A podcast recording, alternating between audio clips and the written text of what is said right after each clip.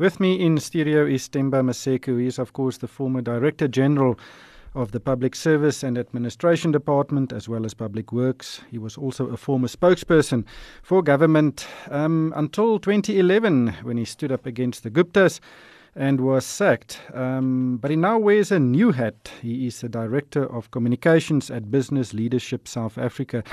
Themba, welcome to the show. Uh, how does it feel to wear a private sector hat? And an important one at that.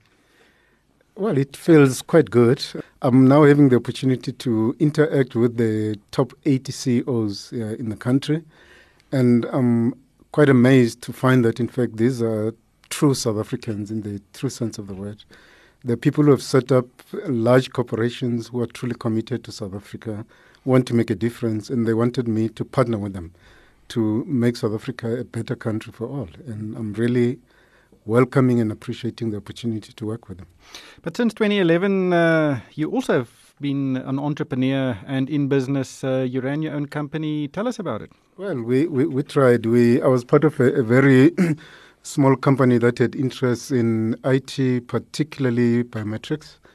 Uh, it was a business that was set up by an old mate of mine. Um, and we sold that business about three years ago to EOH. Um, and I was looking for new opportunities, and BLSA came to the party. Mm. But let's talk about BLSA. Um, it represents the big businesses in South Africa, the big names, the big entrepreneurs. Um, how much interaction is there between these CEOs, uh, or uh, is it you know, a few individuals who drives it? Well, it's a very interesting organization because when I came on board, I was wondering if these CEOs would have time to pay attention to the issues that BLSA wanted to focus on. But as I came to the party, I joined the organization. I was amazed by the amount of time that these CEOs, I mean, we're talking about CEO of Investec, Discovery, Standard Bank, Anglo American, Anglo Ashanti, all of them making themselves available to deal with the issues that are actually f- facing the nation. We've got a, a, council that is made up of 80 CEOs, and they t- attend meetings at least every six year, six weeks. We've got a, a small board of about 12 uh, CEOs, and they also attend to meetings. They respond to their emails. They are really dedicated and committed to making a difference. So they interact on a regular basis. Uh, and, and I think that they are going to make a, a, quite a big difference in, in our country. How much interaction is there with the government? At this stage, there's a, a, bit of a trust deficit, I would say, between business and, and, and government. There are formal structures that have been set. For example, at NEDLAC, uh, there's meetings, formal meetings that happen. Um, and from time to time, there will be delegations, either from BLSA or BUSA, meeting with, with business. But I think there's a bit of a trust deficit. I mean, if you look at uh, the major debates taking place around the country, you'd find that, in fact, government pointing fingers at business, business pointing fingers at government, and I think that's a, a very unhealthy situation at this stage. But from a business point of view, we fully understand and expect that there needs to be a very strong partnership between business and government because we believe that the country's economy is, is actually facing a serious challenge at this particular point in time. There's high unemployment, growth has slowed down quite substantially. There's poverty, there's unemployment, there's inequality in society. And the only way we can get over those challenges is if government and business get into a very strong and solid partnership to actually get this country back on track. There isn't enough interaction taking place. From a government perspective, if I was, for instance, a Minister of Finance, I will keep very close relations with a structure like BLSA because I'll be talking to top business leaders, try to find solutions with them. And at this stage, that is not taking place. I would give an example, for instance, about Davos that's taking place in the new year.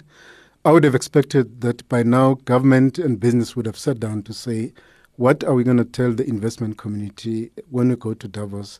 And at this stage, there's not been any proper preparations between business and government. And that's something that is a bit of a worry for me. So, in short, the relationship is not as it should be. I think there needs to be a much closer relationship between government and business. When Pravin Gordhan was still Minister of Finance, there seemed to be a lot of interaction. Um, is it fair to say that from Treasury side there's a reduced interaction since Malusi Gigaba took over? I think that the the interaction is not it should be. During Pravin's time, there were quite a number of initiatives that were initiated. I'll, I'll give two examples. There was a youth and employment scheme that was put together uh, by government and business. There was also an SME fund that was created where government was supposed to put 1.5 billion rands to support uh, SMEs, and, and business was supposed to match what government was putting on the table. And at this stage, business has put its uh, 1.5 billion rands uh, aside, and the SME fund is just about to launch, but government has not come to the party. And that initiative seems to have slowed down when uh, Pravin left government. And we've not been able to actually get government to come to the party fully, but attempts are being made to, to improve the relationship because as, as business, we believe that government ministers can promise all kinds of things, including creating jobs. But the people who really create jobs is the private sector. And government needs to recognize that and be, begin to work with business to make sure that that happens. So at this stage, the relationship between treasury and, and business is not where it should be. But it needs to be resolved. Um, you know, Jabu Mabuza said some very critical things about government, um, and he also did not accompany Team South Africa to the recent um, discussions with investors in New York. Um, do you foresee, with the current leadership, a an improvement in that relationship? Well, what we are doing now as BLSA is to try and talk to as many of the candidates who are standing for presidential elections at the ANC conference with a view to making sure that when a new leadership is, is elected in December, there is a better understanding of the role of business. Uh, and so we're making an appeal to them to say, listen, our economy is facing many challenges, and when you get elected, or whoever gets elected in December, ways need to be put in place to make sure that there's a better relationship with with business. And, and, and we're really looking forward to working with the new leadership of the ANC, but importantly, getting them to understand the importance of working with business. We we had an interaction, for example, yesterday. Our council had a session with Zweli Mkhize, and, and we're making overtures to meet with other candidates to just make that point that let's work together, guys. There's a lot that needs to be done, and we need to put the economy back on track. And we need government to come to the party. And as business, we are willing to play our part, but we need to see government also sending the right signals to say they need to work with us. Have you met with uh, Nkosazana Dlamini Zuma and Cyril Ramaphosa? We have made, we've sent requests for meetings as BLSA and as BUSA, and we're still waiting for responses from them. But uh, we are keen to meet with, with all the candidates.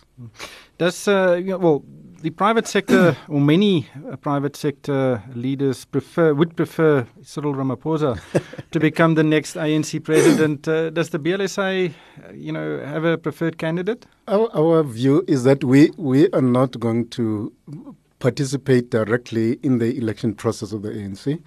Our view is simply that whoever gets elected must be somebody who's business friendly, somebody who understands that the biggest challenge facing this nation is growing the economy, and somebody who's not going to see business as the enemy of the state or, or of the people.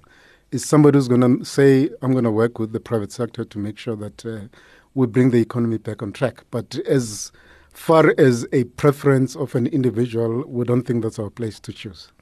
But do you think, um, hypothetically speaking, if uh, Cyril Ramaphosa you know, becomes the ANC president next month, um, do you think it will make a massive difference immediately within confidence levels uh, in the uh, in the in between private sector and government? Well, our view is that you know it's all that needs to be done is to get leaders who will send the correct signals to the business community and the investment community, because sentiment at this stage is not very positive because of a number of issues, especially policy uncertainty, uh, attitude towards business, the regulatory environment that we are finding ourselves in. But we think that if whoever gets elected in December and sends the right messages business sentiment will change. Will, will, it's not going to be complex. But the question is whether whoever gets elected in December is going to have the guts to make the kind of messages that the nation expects of them. It's, it's a complicated matter. It depends how the total leadership of the party is going to be constituted. It's not just the individual, but it's the other leaders who are going to be in the top six, in the NEC, etc., etc. So it's going to have to be somebody with very good leadership skills to juggle around and make sure that, in fact, he pulls the whole team that gets elected behind him or her to make sure that the right messages are sent out.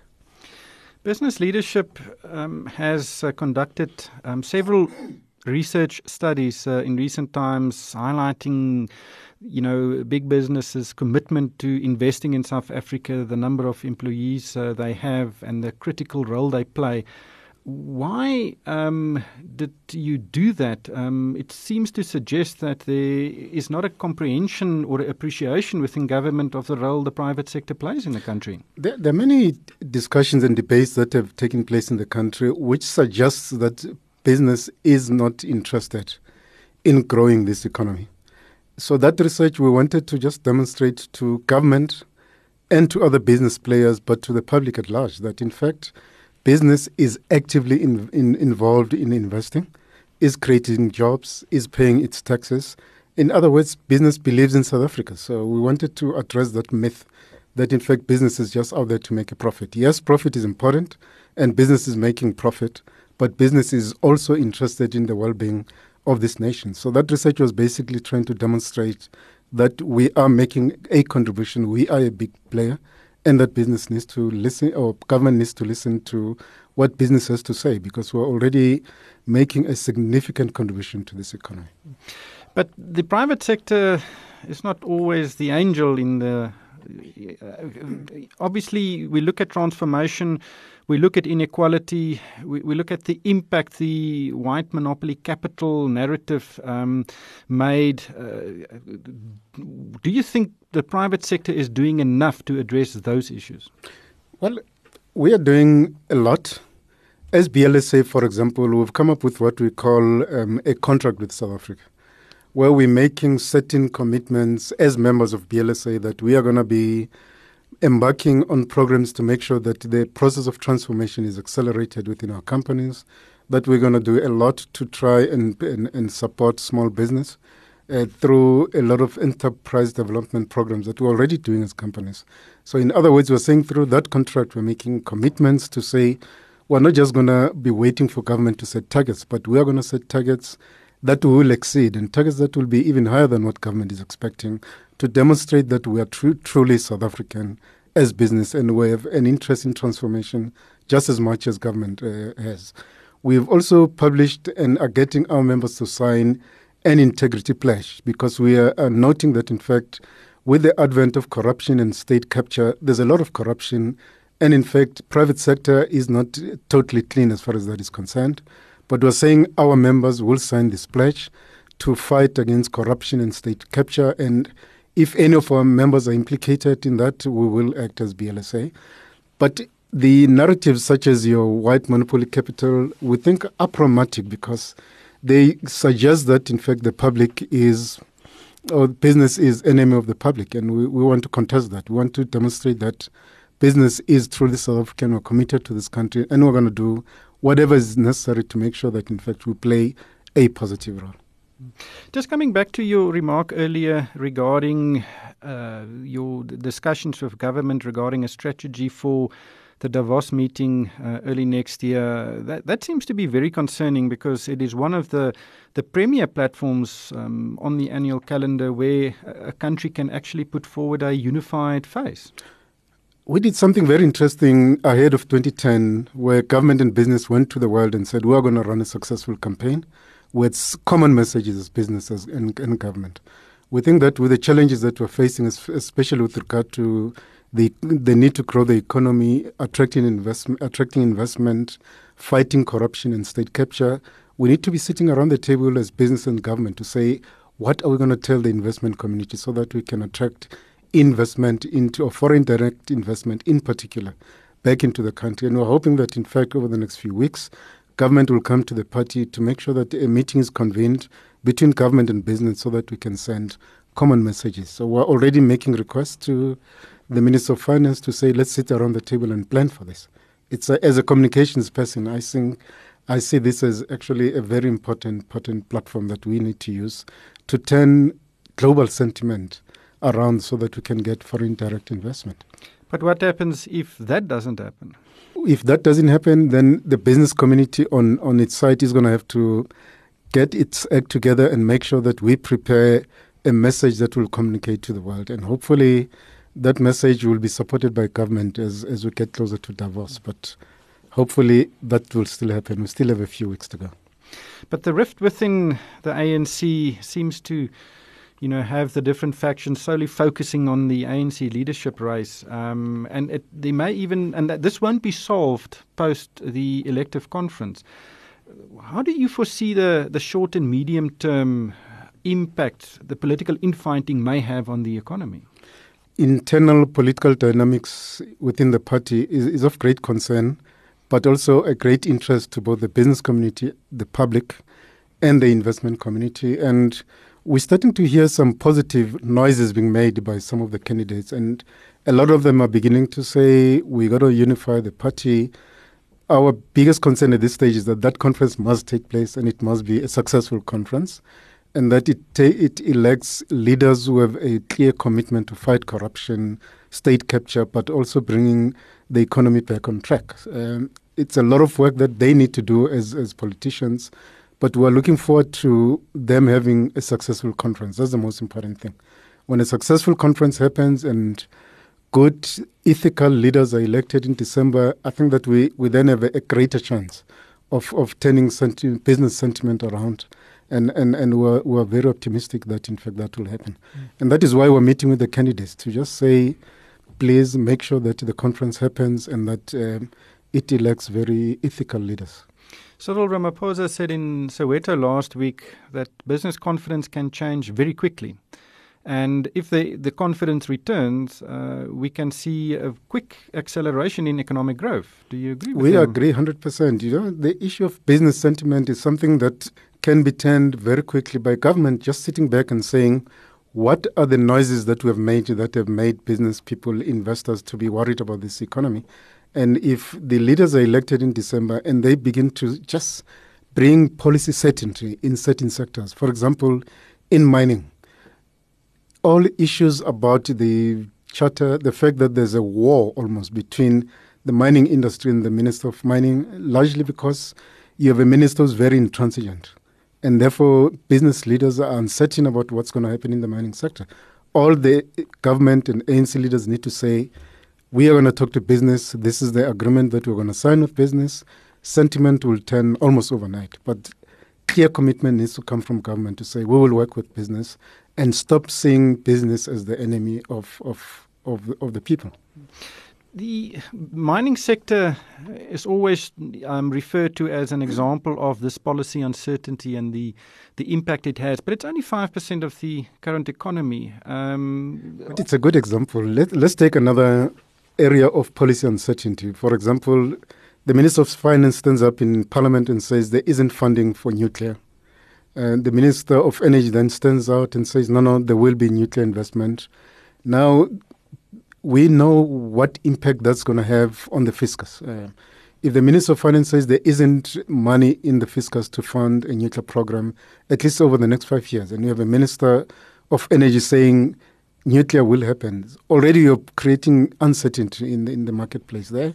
And if the fiscals are not under control, that's going to have a direct impact on the fiscus. And that's the worry that we're talking about. And there are many other examples, but mining, nuclear, and there could be other areas land that reform. land reform. There are many other areas that we believe government is not managing the policy and environment properly, and largely because the focus at this stage is the faction fighting, the conference, and very little attention is being paid to policy issues that are having a direct impact on the, on, on the economy. So, sort out the internal political dynamics. Let's focus on growth. Let's focus on the economy. Let's uh, clarify policy, important policy issues. I think business sentiment will turn. Just lastly, um, BLSA represents the you know big companies in South Africa, 80 of them. Um, BUSA represents uh, more regional businesses. Um, do you think business is unified enough to present a objection to what is currently happening? Business leaders interacting and working quite well. BUSA is the apex organization. BLSA is part of BUSA we've got a number of initiatives, such as your CEO initiatives, where CEOs of companies that are members of BLSA, of BUSA, or the various chambers of commerce that exist around the country. So you're finding individual companies, individual business leaders working together. On the structure side, I think that there's a bit of work that needs to be done. For example, there's the existence of the Black Business Council, which is not participating fully in, in BUSA. So the issue of business unity still needs to be put on the table to make sure that we can speak with one voice and not become victims of the factional fighting that's taking place at a political level. So, yes, some work is being done in that regard, but I think that um, business leaders are very clear about the need for cooperation. Thank you, Themba. Thank you for uh, coming into the studio. Thank you. Pleasure. That was Themba Maseko. He is the Director for Communications at Business Leadership South Africa.